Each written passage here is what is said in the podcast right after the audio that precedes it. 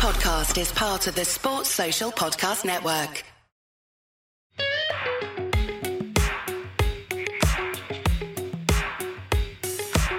You're listening to Uncovered with Bharat Sundaresan and Jarrod Kimber on the 99.94 network.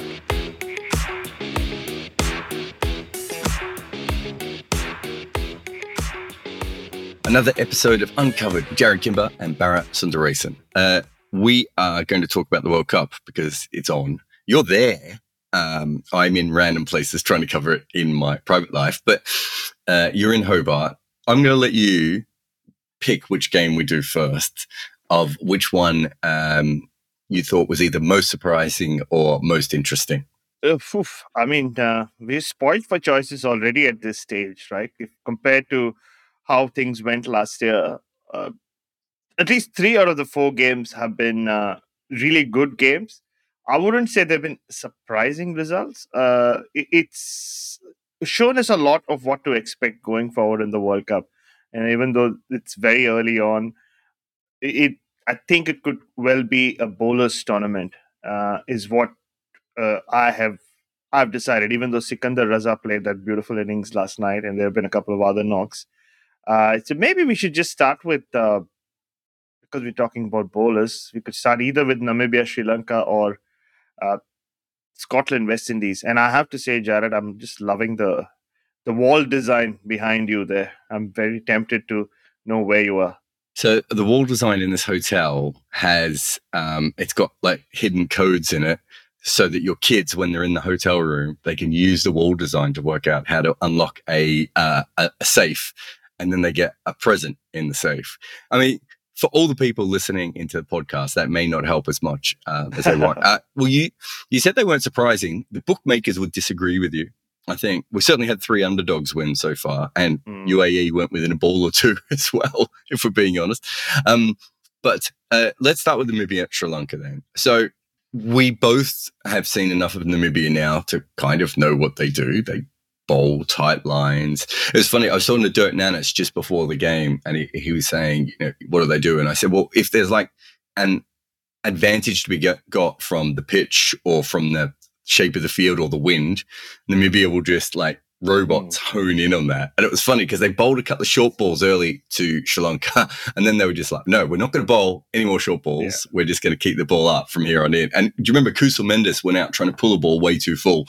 Not that he doesn't always do that. Yeah. But it was very clear again that Namibia were just like, oh, okay, we get this. Well, we're just going to bowl really straight. And then maybe they'll all hold out. Uh, long on and long off, and miss a couple of the uh, the straighter ones.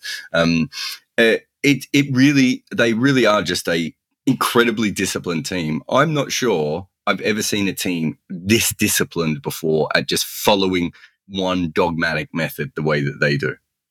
And all of them do it, right? We saw it uh, last year as well in the UAE how they how quickly their bowlers adapted to those conditions and uh, and, and literally they just became one of those teams where you could find run scoring difficult against him.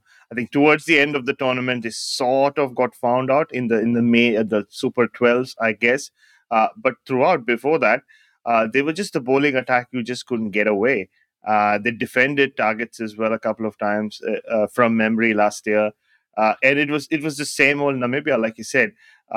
and some of those guys who we saw last year just seem to have got better, and we haven't even seen Trumpelmann yet. You know, the man who really made a name for himself last year. I think he's injured and he, he should be back at some point during this tournament. Uh, but but you're right. Uh, I mean, they just take that the the term nagging to another level, uh, mm. and uh, it, in a way, they do things uh, you expect or you would want uh, your team, or if, you, if, if they are the team that you're backing, to do right, because they're not let's face it, I mean, they're not a team with a lot of firepower. Uh, hmm. So, what's better than uh, know, what do you do if you don't have that kind of firepower? Is to find those weaknesses in the opposition and, and, play with it. I think that's what Scotland did so wonderfully well as well. Of course, a much more accomplished team than maybe I guess uh, in some ways. Uh, but it, it's the same. It's picking out those weaknesses in the opposition and completely exploiting it. Also, and I don't think this has been talked about enough. We talked about the fact that it was a massive upset, and I think that's fair. I, I, I mean, the I, the the odds for Sri Lanka were, you know, basically non-existent, right? They, they were so favourite uh, to win that game. Uh, we have seen Namibia beat Scotland um, and play some good games. They beat Ireland in the last World Cup as well. So it's not that we didn't think they could play because we knew that they could, but this is a different level than what we, what we saw before. But at the 15 over mark, they were what, 95 or 93 for six? David Wiese had just gone out. I didn't look at the odds at that stage, but considering the two teams, you would have had to say that like CricViz would have been that would have been a negative chance of winning, not even not even a zero percent or a one percent right. Like it's what we are saying is right, but you don't really expect an associate to come back from that mm. far away in the game. So the, the only one I could think about was the Kevin O'Brien innings where the yeah. island players were all off in the change room complaining they'd lost the game and then uh, suddenly went out the balcony and went, wait a minute, what's happening here? and look, uh, it shows in the eventual result as well, right, Jarrod? Uh, I mean, we've had these kind of upsets in World Cups before, uh, but more often than not, there've been narrow wins. Uh, you know, it'll be uh, the the the more fancy team just faltering towards the end, just getting a couple of things wrong. Uh, but this was this was a thumping at, at every point during the Sri Lankan innings. You just got a feeling that Mm, yeah, but this pair will get together and fix fix this innings. Uh, and similarly, in, in you know in the Namibian innings towards the end, after uh, uh, Frylinck and and Smit started like smashing it around, you thought that they'll just pull it back. They'll just find a way of stopping this, and because that's what we're used to seeing uh, often enough with associate teams uh, against test playing nations at this level. Uh, but Namibia just kept finding ways of not letting Sri Lanka come back. And, and this is a Sri Lankan team which I was fancying. I really thought they'd uh, uh, do well in this World Cup. They'll just cruise out of this stage like they did last year and, and actually put on a very good show. Uh, maybe they could still do that. I'm not saying Sri Lanka knocked out. Uh, but for Namibia to keep keep at them the way they did and to win by the margin they did, uh, it, it's one of the biggest wins ever, if you ask me, uh, or biggest upsets ever in the history of any cricket World Cups. Yeah, I was lower on Sri Lanka than most people um, because when you looked at their overall record since the start of the last World Cup, they were still winning 50% of the games. I know they did well in the Asia Cup and they did well in the last World Cup. I thought their absolute best was probably just short of the semi-finals, which is still you know, comparing from where they were, right? That's still really good. But yeah. I wasn't quite as high on them as everyone else. I didn't see them failing to get through the group, though. Like, you know, if I just, there's no way to look at this group. And if they're in the other group, it's a yeah. little bit more interesting because that other group's chaos, right? I mean, we'll, we'll get to that in a minute. But, but this particular group, I was looking at it going, yeah, I think, I think this is there and thereabouts. Um, so no, it's absolutely no doubt that it was, um, it, it was very interesting. I think, though, it does show some of their problems. So, for instance, they probably don't have that kind of bang on, knock the ball around mm. scorer in the middle. Like Rajapaksa is great, and he was trying to do that, but that's not really what you want him to be able to do. And they don't really have anyone else who you would. Res- and I'm not even talking about an anchor, but just I'm not sure they have a number four that plays like a number four um, out there. And the other thing was that they really lost this game in the death bowling right? Yeah. And they've already lost one fast bowler. Um, it, it, they've got everyone else is under an injury cloud, and they had Karunaratne and um, Hasaranga bowling at the death. Now, Hasaranga, I think you can get away with. He, he, I think he went for over 10 runs in his over at the death, but it was 1 6. Um, and it, it might have been very good batting by Bard to realize it was wrong, or it might just be, I'm just going to swing and hope I hit one here, right? Um, but Karunaratne from from everything I've seen him as a player, I don't really understand why he's in the IPL and why Sri Lanka keep picking him. I certainly don't think he should be bowling at the death. And you look at the other the the the the bang on seamers, the specialist seamers. It's not really what they do, right? And so it's making me think a little bit more about their team. Now, we could just be overanalyzing this and they could come out and blitz. Well, actually, it could rain on Thursday and they could be out of the tournament. But we could be over analyzing it a little bit, but it did feel to me that it was just like, yeah, I'm not, I'm not, I think, I think I wrote before the tournament that I was worried about their seamers, not on talent, because I think there was enough good seamers around, but because everyone was either injured, coming back from injury, or in uh, the, the, the most recent case, leaving because of injury. Um, so it did look to me like they were a little bit maybe weaker than I thought they were. Regardless, even if they'd won, even if they'd come back mm. um, and won that game, I still think you were looking at. There were times in that game where I was aside, they're not quite as good as we think they are. Uh, and I think uh, you're you're right as well. I mean, especially in these conditions. I mean, I do have a soft corner for Chamika Karunaratne. I even um, coined him uh, I gave him a moniker during that Australia tour. There, I started calling him Star Boy. don't ask me why. I just like we bumped into each other in the lift one day during the one dayers, and I said, uh, uh, I said something along the lines of, "Oh, you should do something special today," for no reason really. And uh, they ended up winning that game. And that night, uh, Jarrod, and this is just like in a classic R areas, right? As uh, Louis Cameron, Clancy, and I were getting into the lift, we had to wait for the Sri Lankan team to get into the lift first. Um, and he looked at me and I mean they were all excited. Sri Lanka had won the series, the one day series, and like pumped his chest and like pointed at me. And I don't know why I just screamed out, Star boy. it's stuck ever since. so uh, I do think he uh, he I mean, he plays an underrated role for that team. But you're right. Uh, the times that they have won T20s in the last uh, 18 months or so, it's come down to Dasun Shanaka or uh, at times Karunaratne or one of these guys just pulling off a blinder in the last couple of overs. Uh, mm. A hmm. lot of their batters go at that uh, the middle of the range strike rate from top to bottom. Uh, I, I, was a, I was really high on Charit Asalanka, uh, but who of course didn't play in this game. Uh, so yeah, I think look there are problems clearly, uh, and the, another reason I did back Sri Lanka is you know they're one of the few teams who have played some recent T20I cricket in Australia. Well, there was a five game series earlier in the year uh, but yeah, clearly, I mean, Namibia definitely look the better team. Uh, and, and, who knows, they look favorites now to get into the Super 12s uh, in back to back years. And some of those bowlers, like we said, uh, just seem to have gone better from last year. And they if, the, if, they bowl the way they do, they might get some more help on these pitches for sure from uh, what we saw in the UAE. Uh, and they're going to be a much more of a handful this time, I think, than last year. Yeah, no doubt. The three things I want to mention just quickly is that Sri Lanka, weirdly enough, have played in Geelong before when almost no one else ever has. you would have thought that was an advantage. I don't think we've given enough credit to the fact that Namibia are probably more used to, you know, faster pitches just because they're from Namibia. And, you know, we, we, you know, there's this idea of Western teams and Asian teams. It's like, well, that's not really how these things work, mm. right? In this particular case, you know, they've got a huge advantage over the Netherlands or Scotland, who play most of their cricket on different kinds of pitches. Yeah. The only other thing I would say is not not that it was a fluke because they were, but they were a long way behind in the game. Namibia, the only way they're going to win games consistently is if their top order starts scoring at more than a run a ball, and and and I didn't see anything in that particular game. But we'll have a break here, and then after the break, we'll go to Scotland defeating your West Indies. So Scotland defeated your West Indies, Bharat. Again, I was on the Edges and Sedges podcast. I think you've been on them as well. They're on 99.94 now, so everyone should listen to them. Not yeah. bef- like before, no one should listen to them, but now everyone should. But um, I was on there and they, they, they were sort of like, so West Indies will qualify. And I was like, I don't know. Like, I kind of feel like any of those four teams could qualify. I think I said that if Zimbabwe qualified, I wouldn't have been surprised. And I kind of feel in some ways that if the best version of Scotland turned up, they should almost be the best team in, in that group. Now, they haven't been the best team for a while. You know, that a lot of their batting had fallen off.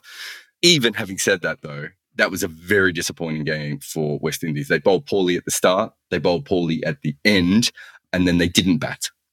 And and the fielding was not great at all. Uh, I mean, uh, they just looked like a disjointed unit, to be honest, Jarrod. Uh, from from the beginning, uh, you know, you you know, you're looking at a team who, uh, I don't know, I just either not fitting together as a unit or or something's not right when there are a lot of arms being thrown up for uh, pretty much every misfield uh, every half chance uh, they just looked at some levels very unhappy uh, to be out there i mean it was very very cold and miserable to start with uh, it, it is hobart it is Hobart. It is Hobart, and uh, there was no forecast for rain yesterday. But as you know, in Hobart, it can come from the hills or it can come from Antarctica, wherever it comes from, it, it it's always it, it almost drops the temperature drops by uh, it feels like at least it drops by seven eight degrees so it, it was pretty miserable when the game started Uh, and you could see the West Indians in the warm up as well. Like you know, they were all huddled up. They they didn't they didn't look very comfortable being out there to start with. Uh, and, and, look, it's not a, quick, a old old wives' tale of oh West Indies never play in cold conditions. A lot of them play county cricket. They, a lot of play, them play in T20 leagues in cold conditions. But just yesterday, it just didn't seem right from the beginning. Uh, and, and, they got the reprieve as well. The rain came at the right time. Uh, um, I mean, Munsey and Jones started off uh, in mm. great fashion. Uh, they hit the ball around really well, and you thought maybe you know Scotland would get a big score, like a 170 or 180, even you know close to 200. The rain came at the right time for the West Indies, uh, and j- even just before the rain came, uh, there was this review with Obed McCoy uh, to Munsey, where he, he, was he really kept urging yeah. Pooran to take the review, and finally Pooran almost uh, uh, as if to just keep his bowler happy took the review. Luckily, they retained that review, uh, and just seeing them walk off the field when it rained. I don't know. It, it's like I said, they just didn't look too happy. And then they came back and, uh, like Phil Simmons says, said at the end of the day, uh, they have a very good record between overs number seven and fifteen in the last uh, year or so and the bowlers did the right job. They kept them uh, at bay. George Munsey just didn't get going. Uh, there were a couple of really crucial innings from. I think Greaves came and played uh, a few shots. Calum MacLeod looked like a dream. Mm. He came and batted for uh, just around 20 minutes, but I think that gave them some momentum. Uh, but again, towards the end, some of the decisions on the field, the bowling changes. Uh, Jason Holder had what figures of two for five at one point. He bowled one more over, and he didn't bowl out. And Obed McCoy, uh, you know, he's been built up as their main death bowler for at least uh, 18 months, 24 months now. And Odean Smith has done that job. He did that against Australia. But they went back to him for the 20th over, which went for quite a few runs. Munsey, uh, uh, I mean, some some people in the press box felt he was playing a match losing innings at that point because his strike rate was closer to 100 than to 125. But I think he got those boundaries away. Uh, and I, at the halfway mark, 160 looked like a very good total, Jarrod. I, I, you said I was worried for my West Indies, uh, to be honest. There were a couple of long boundaries, uh, but the way they started, I thought, uh, uh you know, maybe they'll they'll get away with it. Uh, Kyle Mayers, uh, because the ball started coming on as well. It started, the pitch looked a little tacky to start with. A lot of horizontal bat shots, uh, getting caught at mid wicket or uh, you know on the fence, but uh, but not really on the fence, but a few yards in. Uh, which also may be why Akeal Hosein a couple of times really messed up in the boundary, just in terms of positioning, uh, much to the, the dismay of his bowlers and his team. Uh, yeah, I don't know. Akeal Hosein did not have a great day on the field, and then later on got run out as well. Uh, in similar fashion, he just looked very doozy. Eh, but unbelievable uh, uh, turnaround from the Scotland spinners. I've always been a big fan of Mark Watt. Uh, he and I told you this last night as well. There's just something so uh, raw and relatable about him. Uh, you know, it's uh, and I put this line in my piece as well. Like he talks about deceit, like or when he talks about deceiving batters, uh, there's no sense of deceit about it. Like you know, it's mm. it seems like a very look. I, I don't know what I'm doing half the time. The 24 yarders, uh, uh, because I asked him in the mix zone yesterday. He said I really don't know when I decide to bowl. Half the time I don't even realize I have. I just see something. I don't know what it is. The batter's not ready, or his head eyes are looking down, and I just slip it in. And he got he bowled four of those yesterday, and three of those resulted in the three wickets that he got. Uh, I think, but credit to Michael Leask. I think that's where the turnaround really happened. Uh, before, uh, started off well in that first over. Uh, he was bowling in swingers, and Michael Leask said, I think he swings the ball apart from Safyaan Sharif. I think he's our best swing bowler. And he was swinging the ball. And he said he was working uh, on this in swinger to left handers. Uh, he's just some, I don't know, I find him to be very interesting cricketer. There's just something about him that uh, you like to watch. you know, he's always trying something new. Uh, he's not afraid at all of uh, you know at times looking a little foolish on the field, uh, mm. and I think nothing sums up Mark Watt better than the fact that uh, on a day he produces uh, arguably his best T20I performance, or, or, the most notable anyway. He ended up speaking about a piece of paper that he was carrying in his hand. So it, it was, uh, you know, that it, it, was a really good performance. I thought from Scotland, but some shocking batting from the West Indies. Like it was a classic. If uh, you know, if I don't do it, somebody else will kind of batting. And some decisions mm. in the end, like I couldn't believe that Alzarri Joseph batted nine and Odean Smith batted 10. A, I'm surprised Odean Smith didn't bat eight, but at least you had the uh, the, the argument of uh, you wanted a left right combination out there. I thought it was just that they were trying to keep Odean back as far as possible so that when he came in, he could just explode. But yeah, it didn't make any sense. Phil Simmons talked about lack of professionalism, didn't he? What, what yeah. do you think he meant? I haven't, I haven't, I just saw the headline, so I don't really know. But what was he, what was he saying, really? Do you think that? Oh no! I mean, uh, uh, a we went for the press conference. There weren't too many of us here, and like uh, uh, you know, the Philip Spooner, the great media manager, uh, he just I think uh, he just looked at me and said, "Bharat, start us off." So I was like, I, you know, I'm not one. I, am not an opener when it comes to press conferences, but you know, you could just see on Phil Simmons' face he was really seething, but he kept himself under control. So I just asked him to sum it up. And he used the word unprofessional, I think, three or four times in that first answer about their batting group. That is never a good sign when a coach does that. And he said he kept saying there are no excuses. And then I said, like, why? Why does it keep happening? And he said, uh, and you know, you know Phil Simmons if you've seen him in press conferences, generally over the years, uh, when he starts giggling you know he's really trying to control himself. Like uh, he's really trying to make sure he doesn't explode uh, and say something really nasty in a press conference. And he just said that look we haven't got time to discuss uh, what's happened in the dressing room. We're waiting for the i'm waiting for the boys to calm down. More importantly i'm waiting for myself to calm down. And uh, yeah he was not giving any excuses for his batters uh, uh, it was a shocking display and he literally called it that. Yes they were bad in almost 80% of that game. They actually did well to only lose it by as much as they did. Um, just on Mark Watt, I think I think a lot of the things you said are really true about him. What, what I've always found really interesting about him is how natural he was with everything. So he doesn't look like a natural athlete, right? But no. but he thinks about cricket in a really really high level way, despite the fact that if you talk to him, it maybe doesn't always come across.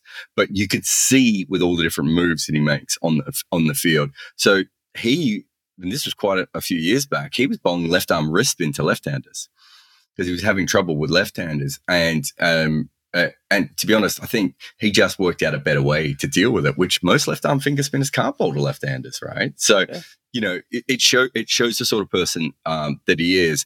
And he, I don't think he studied people like Ashley Giles or Michael Beer or Michael Yardy or even um, Imad Wasim, those sorts of people. And so he's created this other version and he does bowl like a heavy seam up delivery um, kind of style, except that he is a spinner. Um, I think the only thing I haven't seen him try yet is the knuckleball, and I think eventually he'll probably bowl a mm. knuckleball as well. And he, I'm, I'm, sure he's tried it in the net. I haven't, haven't, talked to him over the last couple of years, but I think I suggested that he should look into it um, at the time. But I, I, did find it interesting that he was looking at the notes because it's not really the uh, Mark Watt that I knew. The Mark Watt I know is very easygoing. In fact, the only story I've ever heard of him being quite upset was when he was very young. Um, and I think when Derby first let go of him, and he was really, really upset. He couldn't understand why Derby had let go of him. But um, uh, but but outside of that, he, he he's um, he's just a very, very smart cricketer, and he does uh, the cricketer he reminds me of the most is Michael Beer right? Of mm. just, and, and, the only difference I would say is that Michael Beer wore his intelligence uh, more comfortably. Like Michael Beer would really talk up a good game, whereas when you talk to Waddy, it's you do have to kind of dig out the nuggets, but if you do chat to him for long enough, you realize he is seeing the game on another level because you can't bowl left arm finger spin and not spin the ball and not be incredibly smart. Like, you know, m- most left arm finger spinners uh, are, are, rubbish in, in T20 cricket because I can't bowl left handers to begin with, right? So I, I, think the whole thing is really interesting um, uh, to me. Um, uh, and Leeski, just to go on to Leeski, I, what I find interesting about him as a spinner is just that he is a part timer and it can go horribly wrong. Mm. Um, but there are very, you don't get many part timers who rag it right? Part timers usually just roll their fingers over it. Yeah. If you like when he gets the ball to spin, really, really turns. Um, and he's been a long term project player. But look, I think it's interesting that we started with West, with West Indies, which I did by accident, really.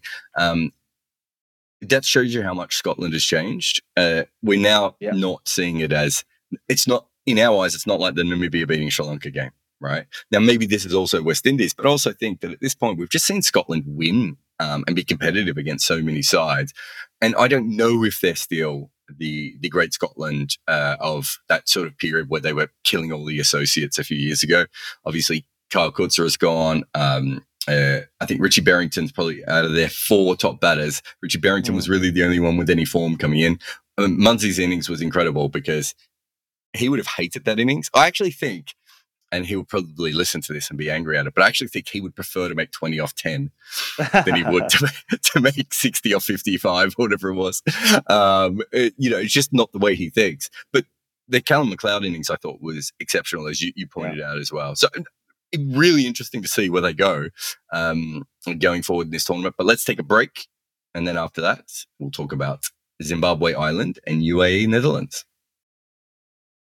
All right. Uh, I'm going to ask you about Zimbabwe Ireland because you were there uh, for that one. Um, I saw the first innings. Uh, I didn't see as much of the second innings. Um, but I mean, rather, I mean, I, I can't remember if I was, I think a couple of years ago, I was working for his agent. I think this is right. And when I looked into his numbers, I was like, why is this guy not in every yeah. franchise in the world? And I, the only thing I could really work out is that if he bowled left arm finger spin rather than off spin, I reckon he probably would have got more games. But that was the only, everything else you looked at, I just, I couldn't work out where he would where he would actually, um, you know, fit in from that perspective. Um, he he just seemed like a good player. I would say he's better now than he was a couple of years ago, though. It seems to have all clicked for him. It really comes across as that, right? We've seen these kind of things happen in, in sport all the time, where uh, uh, there's never been any doubt about uh, you know how skilled he is. Uh, forget about the talent. Uh, he's got the skill. He's, he's, generally always had the temperament as well. Uh, but they've not always clicked together. And just seeing him yesterday, Jarrod, and just seeing the Zimbabwe side overall, uh, there just seems to be a, so much better vibe about them. Uh, we, we speak about the West Indies, and like I said, how they just didn't look like like a team yesterday. Uh, the Zimbabwe team, yeah, even when you see them in training or just see them running onto the field. I mean, that was interesting as well. I've never seen four international cricket teams on the ground at the same time because the game went on for so long uh, because of the mm. rain. Uh, that as West Indies and uh, you know Scott, the Scots were uh, shaking hands. Zimbabwe and Ireland ran onto the field. It felt like a lot like club cricket or you know school cricket almost uh, that that moment. but they just seem like they're in a happy space. And Sikandar Raza spoke about it as well. He said maybe it's credit to uh, Dave Houghton and what he's done. He's given us senior players the freedom, but with that freedom comes accountability uh, and uh, how he's enjoying almost the pressure of uh, being the real informed batter where he's scoring such a high percentage of the runs that his team's scoring both in T20 cricket and 50 over cricket. Uh, uh, but you're right. Uh, he's uh, he's not someone um, uh, who uses his feet much, but he's got such incredible hands. Uh, mm. You see it when he when he drives the ball, but uh, when he picks up those uh, shots, you know, or, or the onside. Uh, he's just got incredible hand eye, uh, great reflexes, uh, and he can hit all around the ground. We saw it uh, even briefly during that one day series against Australia. Obviously, he loves the ball coming onto the bat, but we've seen him, him in other conditions play spin really well. on the slightly lower, slower wickets, you know, in other parts of the world, even at times in Zimbabwe, his game has come off this year. But and but again, just seeing him in the field as well, uh, he he was next to a, a, where the Zimbabwean fans were. He he was constantly chatting with them. He, back in the day, like when Sikandar Raza uh, was around the Zimbabwean side, he just always looked. Uh, a little stressed, if that makes sense. Uh, uh, you know, he, he's always had this cool vibe about him, but he used to look a little stressed. But he just seems really relaxed. Uh, and I mean, he spoke about wanting to stay balanced and all that uh, in with the highs and lows. But yeah, he's just in this really wonderful space. Uh, and I think more than anything, he's enjoying being the the center of attention for the for the team. His bowling as well. He spoke about how he's uh, really uh, been picking Sunil Narine's ear. He bumped into him in the BPL and uh, in another league. Uh, and after shoulder surgery, he just can't uh, do a lot with it. so he's just developed this very Sunil Narine esque style of bowling, and and it's coming off as well. So so he's just in, in a great space. Uh, he would have liked this to have come a few years ago, I'm sure. Uh, but you know, he's in that space, and more importantly, he's making the most of it. And overall, I think it is really helping the Zimbabwean side because it's a good mix of some senior players, uh, but a lot of young cricketers as well. Mm. and I'm sure we'll speak about that bowling attack. Uh, I would love to see the Zimbabwean bowling attack we saw yesterday in a test match. You know, there's something about them. The, the, they're tall, they hit that proper Australian lens. In a test match, not in Zimbabwe, because if they bowled in oh, Zimbabwe, yeah, yeah, yeah. they would be absolutely ruined. No, very much so. No, I mean, I think I said before the tournament in my preview, I basically picked Raza and their seamers as the strength, right? I, I, Ryan Burl, you could throw in there as well because mm. because of him and Raza, you got two guys batting in the top six or seven who can uh, both bat and bowl. So that's quite quite handy. But the seam bowlers are really good. Obviously, you know, Blessing, they lost him for a long time. Uh, he was a Kolpak. He almost signed. I've heard that he did sign with Major League and it fell through, but I don't know how true all that sort of stuff is. Um, but yeah, I think you're right. I think those seamers. I mean, yesterday Raza is the difference between the two teams, but I think those seamers de- definitely deserve a lot of credit. Um, Ireland, I said coming in that if Balbirnie's lack of form continued um, mm. and Harry Tector didn't go ballistic. It felt like the last World Cup. It's either like Paul Stirling or nothing. When he went out yesterday, that's kind of how I felt again. Mm. Yeah, I, when you look at the, the, the, four teams here, they're the ones for based purely on these conditions. Uh, they're the ones who just seem to lack that X factor. I don't know what it is. Like even before that game began, um, Zimbabwe just looked so so much better on paper as well uh, with the with their bowling attack in particular. And I thought the Irish did really well with the ball. Uh, maybe uh, you know the Raza was the difference, like you said. I mean, you take Raza's innings out, and like I know Ireland are comfortable, and, and Andy Balbirnie spoke said that as well. Like they were very happy with. Uh, I mean, not very happy, but they were happy at the halfway mark. They they felt mm. they could chase down that 170. It was just really good bowling. Uh, you know, once you're reduced to uh, uh, four for 22. Look how Australian I have become, Jarrod. Even though it's a World Cup, it was four for 22, not 22 for that's four. what it said on the scoreboard. I, I know that's true. On the scoreboard, it says 22 for four, which see, like it's putting me off uh, to see 22 for four in Australia. But uh, you know, after that, and two of those wickets, especially uh, Musa the two wickets he took, caught it slip, like classic Test match wickets, including Balbirnie. Uh, I think from there, Ireland just did not have enough to get up to that total, but I still think they did a good job with their run rate. Uh, eventually got those crucial runs in the end. Uh, McCarthy hit some uh, powerful blows. So I think, uh, uh, I mean, at the moment they still look better than the West Indies, to be honest, in this group. Uh, and and if maybe you know they just not lost four wickets and lost just two or three, maybe they could have still made a match of it. but but Zimbabwe were just like just look the best team in this group at the moment interestingly enough, Ireland are favourites with the bookies in the game against Scotland, which, having seen them both play today, I'm not sure uh, I would have um, necessarily felt. But uh, it's a it's a couple of days out from the game, so maybe things yeah. will change a little bit there. Uh, UAE Netherlands, uh, Netherlands bowled very well and should have cruised to victory and fell apart. I'm not sure there's that much to to say about them because the strength is their middle order at chasing low totals and basically, Junaid Siddiqui got the ball to reverse swing, and yeah. uh, they lost two guns in a row. I can't remember how Ackermann went out, but he wasn't not much before that. And that's probably what you would expect the Netherlands to go on with. You wouldn't really, unless Roelof's finished, and I don't think he's finished, mm. um, and uh, or Roloff and Cooper, because they're both quite old, if we're yeah. at this point. Um, but unless they're both finished and they're both hit the hit the uh, hit the thing. I don't think there's much to say about the Netherlands, um, but I did think they bowled really well early on to UAE. Um, UAE still are going to struggle to make enough runs to put any pressure on anyone, but it was lovely watching them actually manage to still uh, put pressure on on the Netherlands.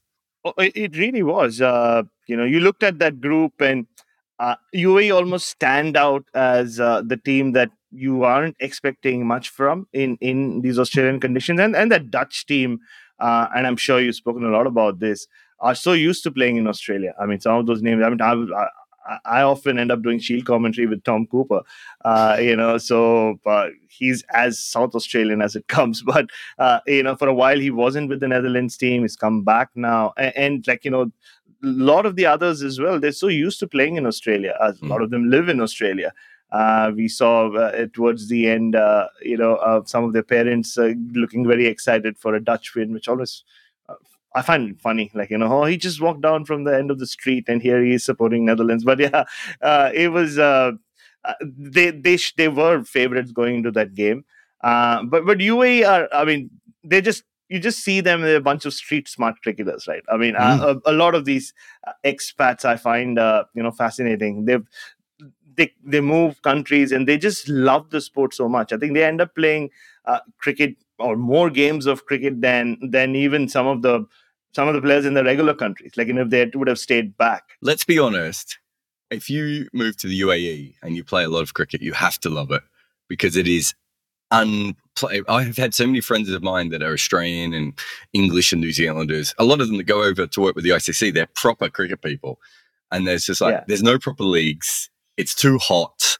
Uh, yeah. it's like in the, quite often like you try and play a game and uh, like someone will call you up at like 1 p.m. and go, "There's a game in Sharjah in an hour. Can you get there?" And they're like, "Well, I'm in Dubai. Like I don't have my kit with me and all this sort of stuff." So I do think that the people who end up playing cricket in the UAE are absolutely committed to it in a way. I mean, I don't know if you've ever hung around at the ICC um, academy with, with, all the net bowlers. Those yeah. guys, they just turn up and they just like when the qualifiers were there, they would just bowl from morning to night. And yeah. um, we, I think it was me, um, the um, the physio from Scotland, and the Bermuda um, coach were all just like, "You need to get these guys proper food and drink. They're going to die. It's ridiculous." Um, so yeah, there is a spirit with UAE cricket. Um, I'm just happy that they've finally ditched the ugly grey shirts after all those years. Um, oh. Let's finish up. You had one funny thing from the Zimbabwean game, which which I didn't see. So uh, what have you got there? No, I mean it, it was more cute than funny. So uh, if, if you watched the Zimbabwe game, you would have seen uh, the bunch of Zimbabwean fans who just rocked up uh, mm. and, and, created a lot of noise. And firstly, I was just taken aback that of, of the four teams who played yesterday, uh, Zimbabwe had the biggest fan contingent uh, in Hobart. Uh, so I was very curious, and I just had to go find out what was happening. so I walked uh, uh, uh, uh, over like alongside my uh, colleague Ganesh, uh, and we just like towards towards the end, and this is when Sikandar Raza was feeling right in front of them. And as soon as we got there, we heard Sikandar Raza say something like, "But but you know, you need to get the cricket chants right. I mean, these are not these are not cricket chants. Come on, you need to do better." Uh, and they, I mean, they just like giggled and laughed at uh, whatever he said and continued doing what they were doing uh, and then like right next to us there were these you know two three uh, there would have been what around 50 of them. Uh, but there are all sorts of selfies being taken with each other uh, not so much with the players. Uh, they're all posing for pictures with the flag and i um, i had to i had to start speaking to one of them.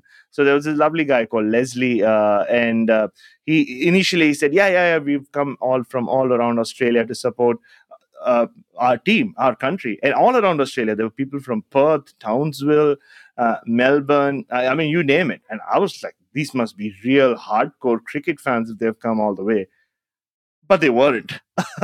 like at least eighty percent of them um, did not know much about cricket at all to the extent like so leslie is uh, busy talking to us and he was so happy he'd bumped into someone a couple of people he went to school with in harare 25 years ago and he bumps into them at this at this cricket ground uh, and so I was like, wow, they're going to, now with Zimbabwe likely to qualify from this group, they'll follow them all around the park. And so I asked, I started asking a couple of questions about what their movements would be.